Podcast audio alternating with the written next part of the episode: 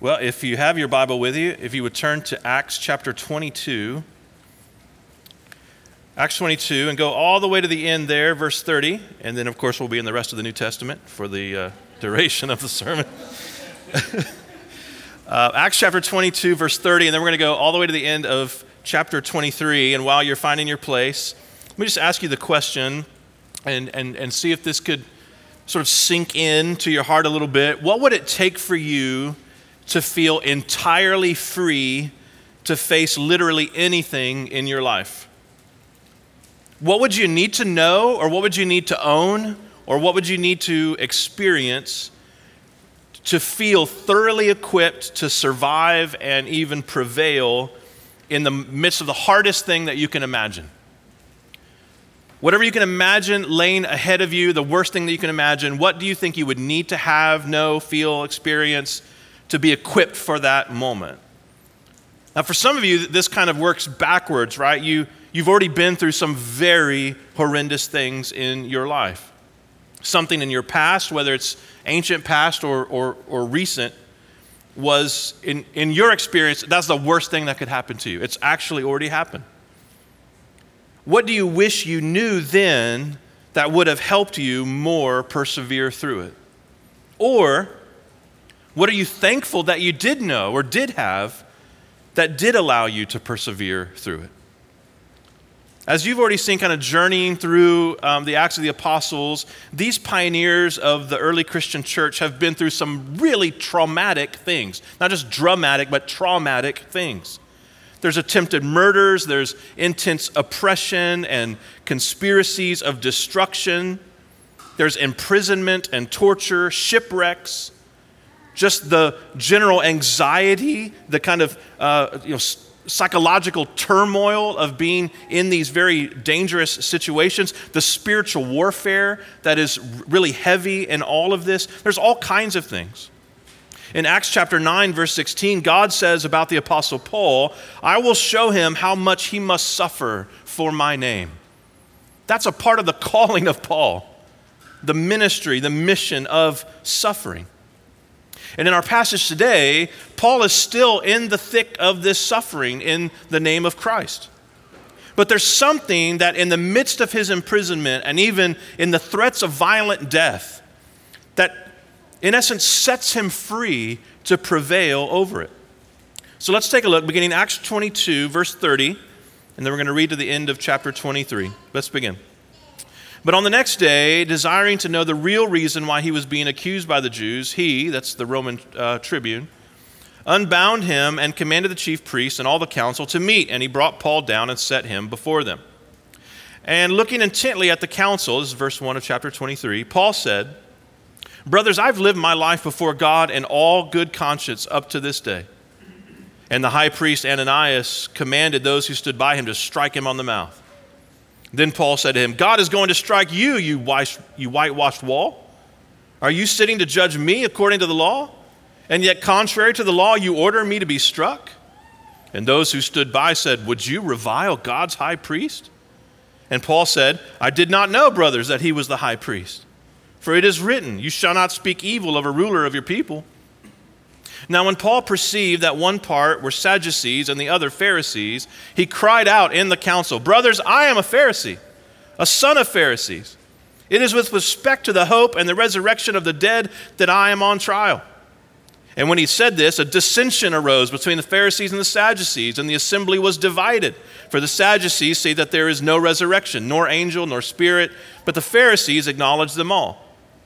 Then a great clamor arose, and some of the scribes of the Pharisees' party stood up and contended sharply. We find nothing wrong in this man. What if a spirit or, or an angel spoke to him? And when the dissension became violent, the tribune, afraid that Paul would be torn to pieces by them, commanded the soldiers to go down and take him away from among them by force and bring him into the barracks. The following night, the Lord stood by him and said, Take courage. For as you have testified to the facts about me in Jerusalem, so you must testify also in Rome. When it was day, the Jews made a plot and bound themselves by an oath neither to eat nor drink till they had killed Paul. There were more than 40 who made this conspiracy. They went to the chief priests and elders and said, We have strictly bound ourselves by an oath to taste no food till we have killed Paul. Now, therefore, you, along with the council, give notice to the tribune to bring him down to you, as though you were going to determine his case more exactly. And we are ready to kill him before he comes near. Now, the son of Paul's sister heard of their ambush, so he went and entered the barracks and told Paul. Paul called one of the centurions and said, Take this young man to the tribune, for he has something to tell him. So he took him and brought him to the tribune and said, Paul the prisoner called me and asked me to bring this young man to you, as he has something to say to you. The tribune took him by the hand and going aside asked him privately, What is it that you have to tell me? And he said, The Jews have agreed to ask you to bring Paul down to the council tomorrow, as though they were going to inquire somewhat more closely about him. But do not be persuaded by them, for more than 40 of their men are, trying to, are, are lying in ambush for him, who have bound themselves by an oath neither to eat nor drink till they have killed him. And now they are ready, waiting for your consent. So the tribune dismissed the young man, charging him, Tell no one that you have informed me of these things. Then he called two of the centurions and said, Get ready 200 soldiers with 70 horsemen and 200 spearmen to go as far as Caesarea as the third hour of the night, at the third hour of the night. Also provide mounts for Paul to ride and bring him safely to Felix the governor. And he wrote a letter to this effect Claudius Lysias, to his excellency the governor Felix, greetings. This man was seized by the Jews and was about to be killed by them when I came upon them with the soldiers and rescued him, having learned that he was a Roman citizen. And desiring to know the charge for which they were accusing him, I brought him down to their council. I found that he was being accused about questions of their law, but charged with nothing observing, deserving death or imprisonment. And when it was disclosed to me that there would be a plot against the man, I sent him to you at once, ordering his accusers also to state before you what they have against him. So the soldiers, according to their instructions, took Paul and brought him by night to Antipatris. And on the next day they returned to the barracks, letting the horsemen go on with him. When they had come to Caesarea and, delivered the letter to the governor, they presented Paul also before him. On reading the letter, he asked what province he was from. And when he learned that he was from Cilicia, he said, I will give you a hearing when your accusers arrive. And he commanded him to be guarded in Herod's praetorium. This is the word of the Lord. Let me take a deep breath and we will dive in. now, what's, what's interesting about this narrative, something as I began to look over it, is in a way how little Paul is in this. I mean, it's about Paul, but he almost seems kind of passive in the thing. He's almost a passive subject in this entire passage. He's not the principal actor although you know we, he's speaking and he's acting of course but he's almost observing and, and in a way he has no um, um, choice but to just observe these things that are taking place around him and, uh, and, and happening to him. And so the passage is more about what's happening about him than what's happening from him or by him. You could read this as a case of victimization and of course it is. He's being victimized. Where because of his imprisonment and the accusation and the oppression against him, his, his agency to act has been effectively deleted. His freedom has been utterly revoked. And he's, you know, he tries some political thing. He's mentioning, I'm a Roman citizen, just as he did in your focus passage last week. He's using some of that. But really, he, he, he's at the mercy of these people with power. And yet, even as he's pleading his case, whether it's his Roman citizenship or, the, or he's making some kind of theological argument, we're going to see in a moment how, how uh, smart and shrewd that actually is, he doesn't come across as a victim at all. And I think this is because his heart is not tuned to his circumstances, but to the higher and deeper and truer reality of his union with Christ. Because of his friendship with Jesus, Paul is really free, even if not circumstantially free or, or, or physically free. So, for me, the, the key verse in the entire passage, in, in the whole big chapter, the key verse is verse 11. Chapter 23, verse 11.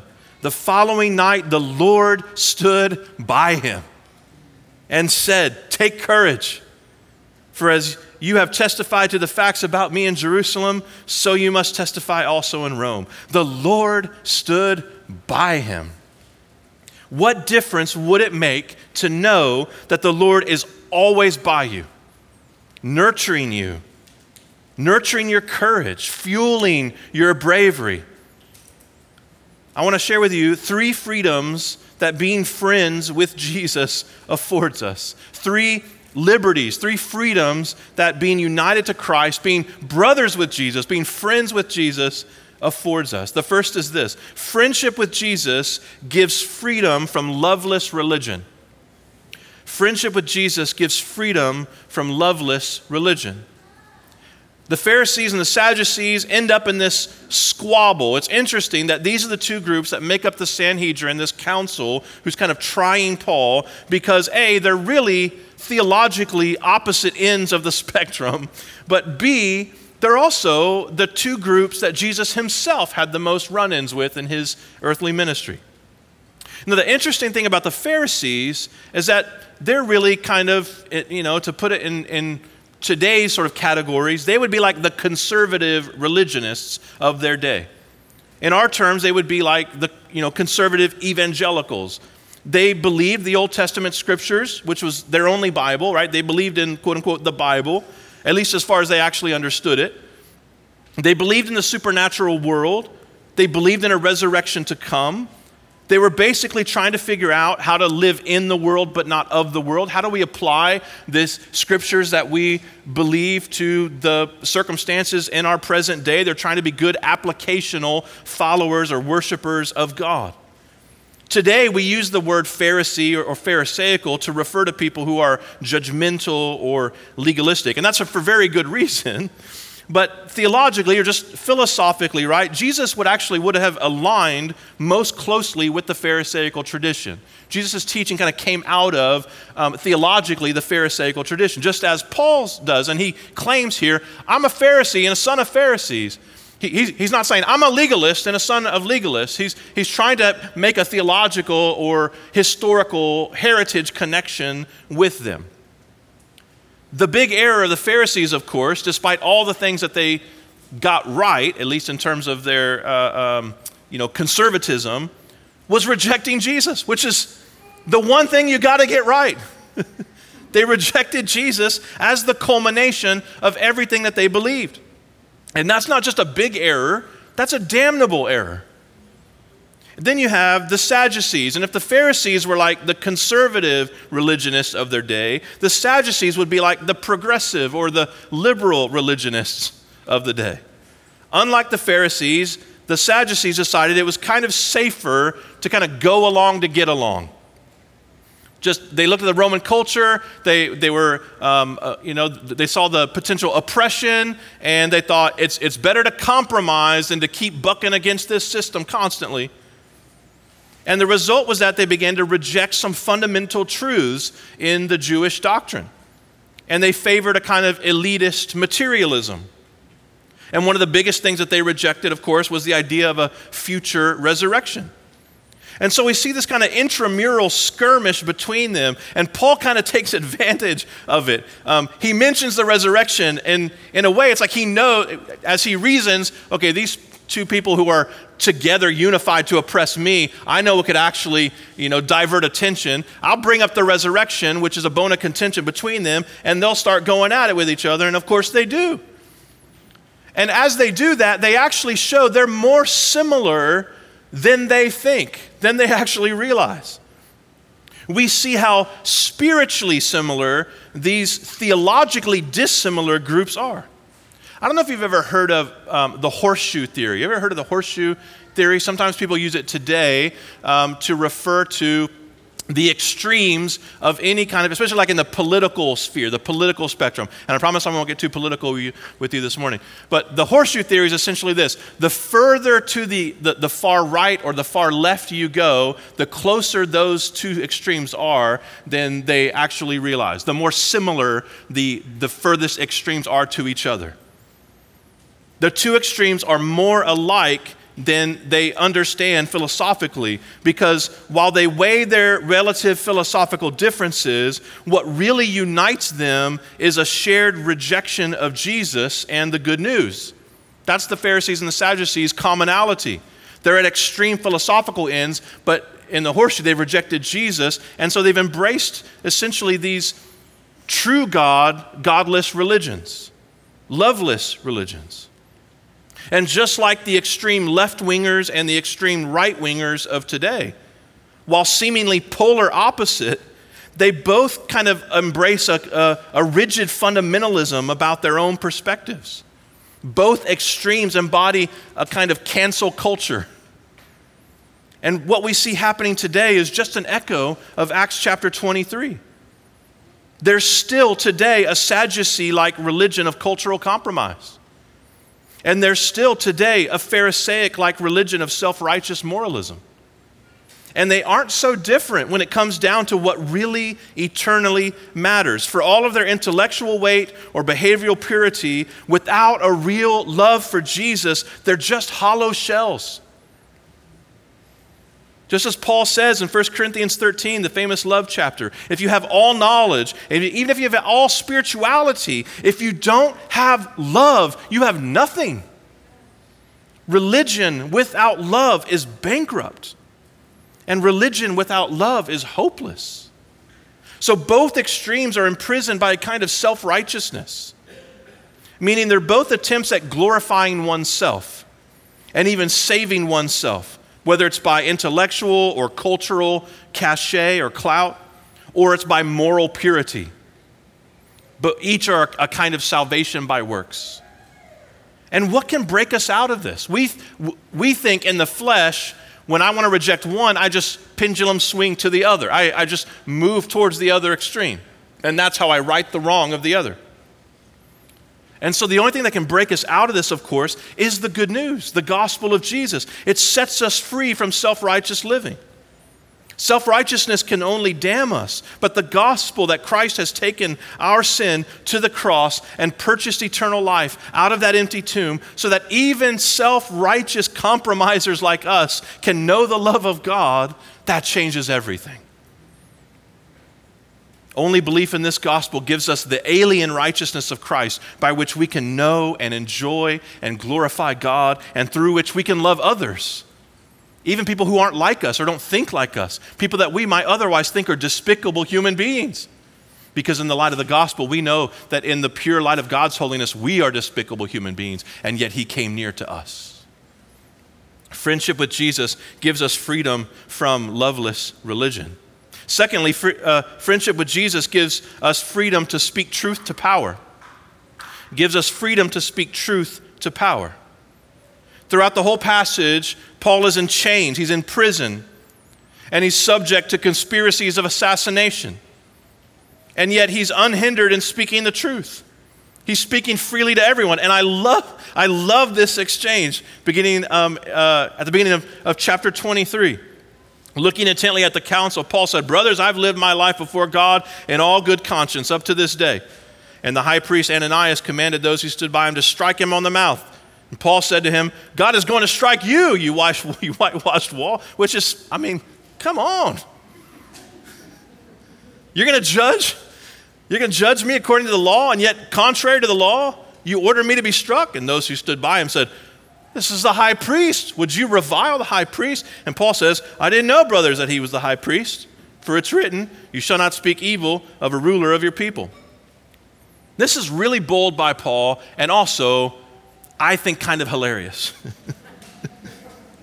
First, that he would rebuke the people in charge of his fate. These are not the ones you want to make angry. He's declaring a good conscience to them, in essence, pleading his innocence of whatever heresy or whatever it is they're trying to pin on him. And then he's interrupted by an assault. And rather than shrink back, he immediately speaks truth to power. He rebukes the high priest. He calls him a whitewashed wall, which is likely a, a reference to a passage from Ezekiel, but it's also reminiscent, um, if you remember, of Jesus calling the Pharisees whitewashed tombs. Right? You, you, you look clean on the outside, but that's just a facade. It's, it's covering up the rottenness and the instability inside. And they recoil. How dare you speak to the high priest like this? And Paul gets a little cheeky with them. He gets even bolder. He basically says, Well, I didn't know he was the high priest. So we ask the question how could he have not known? Well, some scholars speculate it's because the high priest hadn't been identified, right? They didn't, single him out or otherwise designate him, so Paul didn't know, or he wasn't dressed in his formal garment, so Paul couldn't know. I've even read where some were saying, um, you know, Paul probably has a problem with eyesight, and so he, he, he's not sure who's speaking, you know, that sort of thing. Basically, I think what Paul is saying is this He's not acting like the high priest. Why would we think that? Well, because he, he cites law. The high priest should know it not to assault men who are being tried. He's, he's contradicting the own law that he's supposed to be an expert in. A real high priest should know that's a violation of the Pharisaical law. So I think Paul's being sarcastic here, essentially kind of saying, Well, I wouldn't rebuke a real high priest, right? I rebuked him because he's not acting like a true high priest. It's pretty gutsy, isn't it? But Paul's not being arrogant, at least not sinfully arrogant, I don't think. He's being bold, he's probably being sarcastic, and I think it's for this reason. He knows who the real high priest is, and he's in tight with that guy. And he knows no matter what the verdict of this kangaroo court turns out to be, his standing with the great judge of all mankind is secure, that he is justified and a justified sinner is the freest person in the world. He is, in a sense, above all of these proceedings about him. As a prisoner of Christ, he is not in any danger of anything Christ has not ordained for him.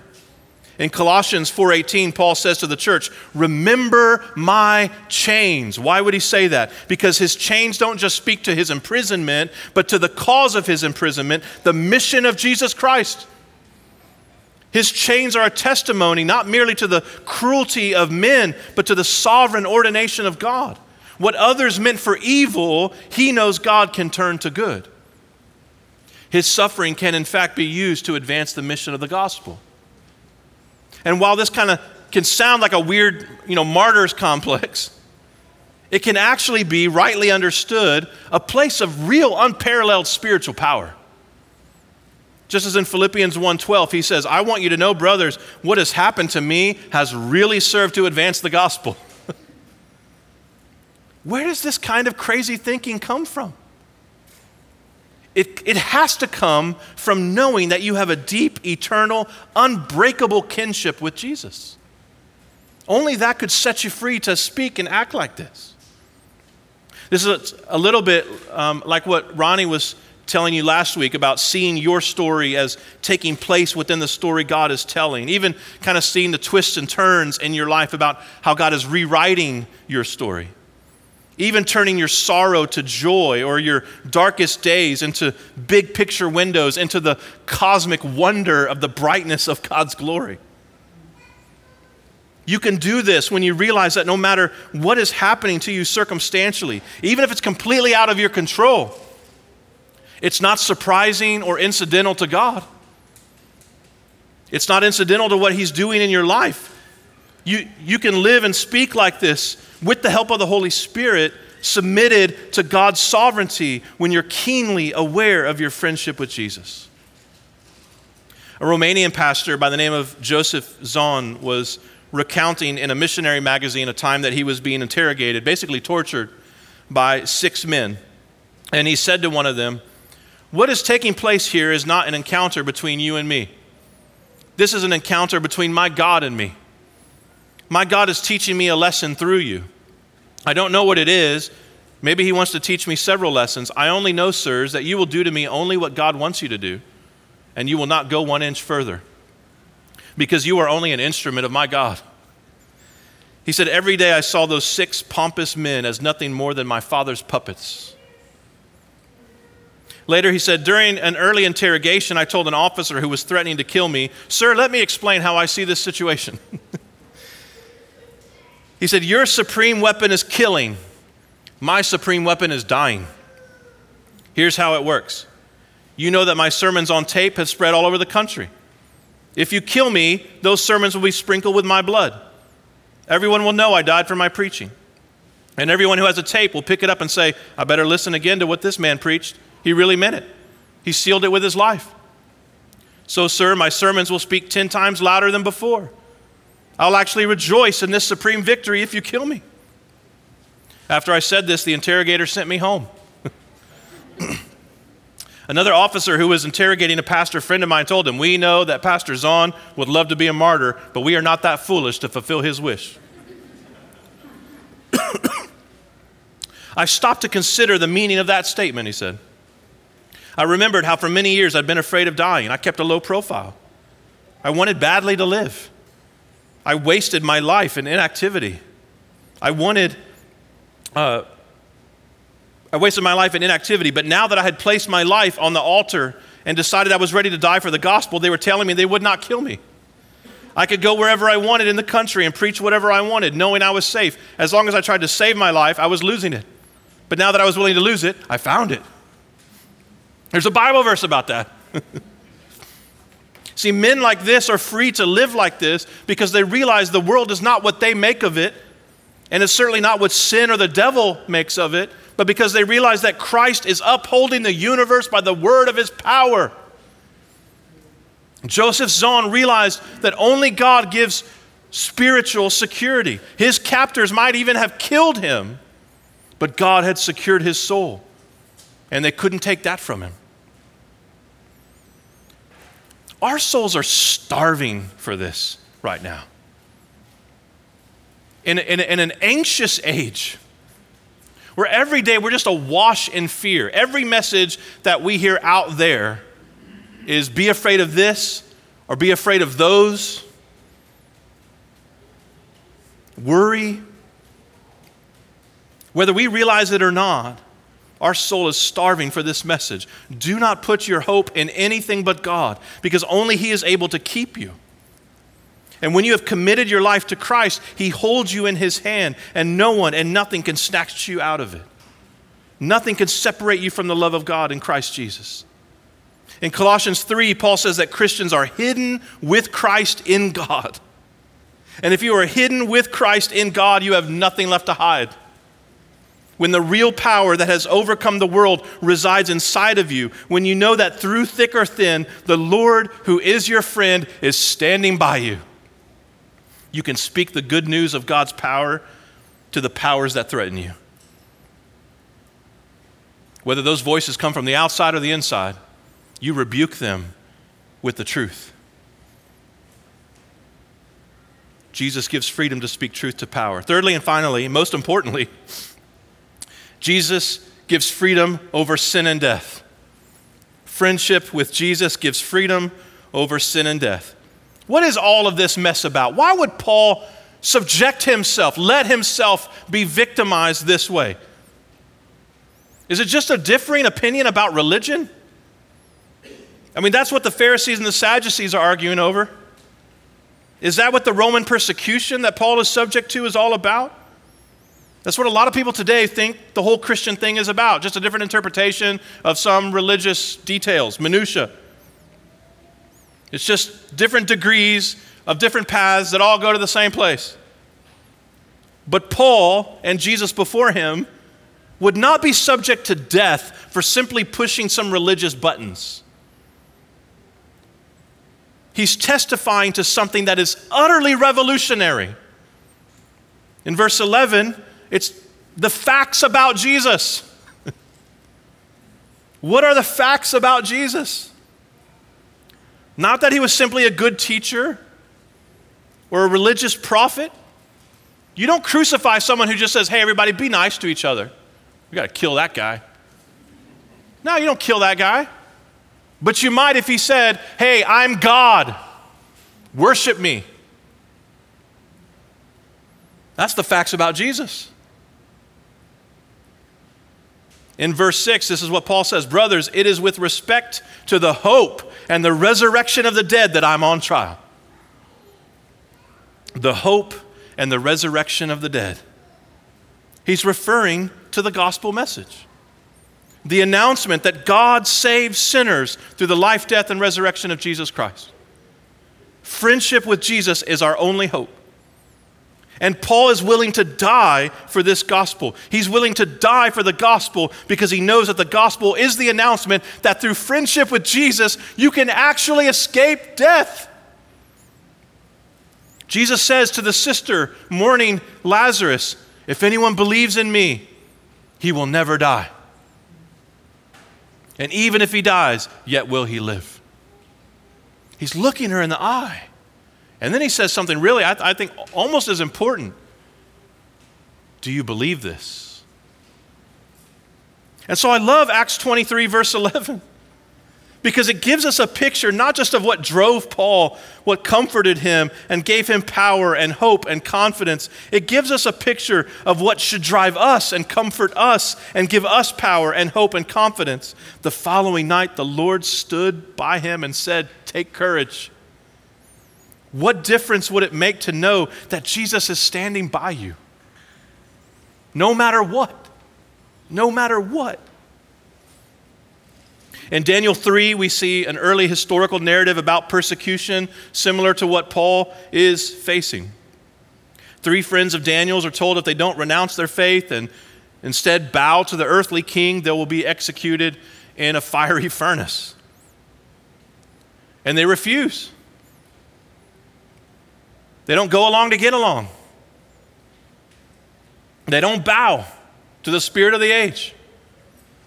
It would be easier to do that hey, let's just let's lose this one. We can win some battles along the way.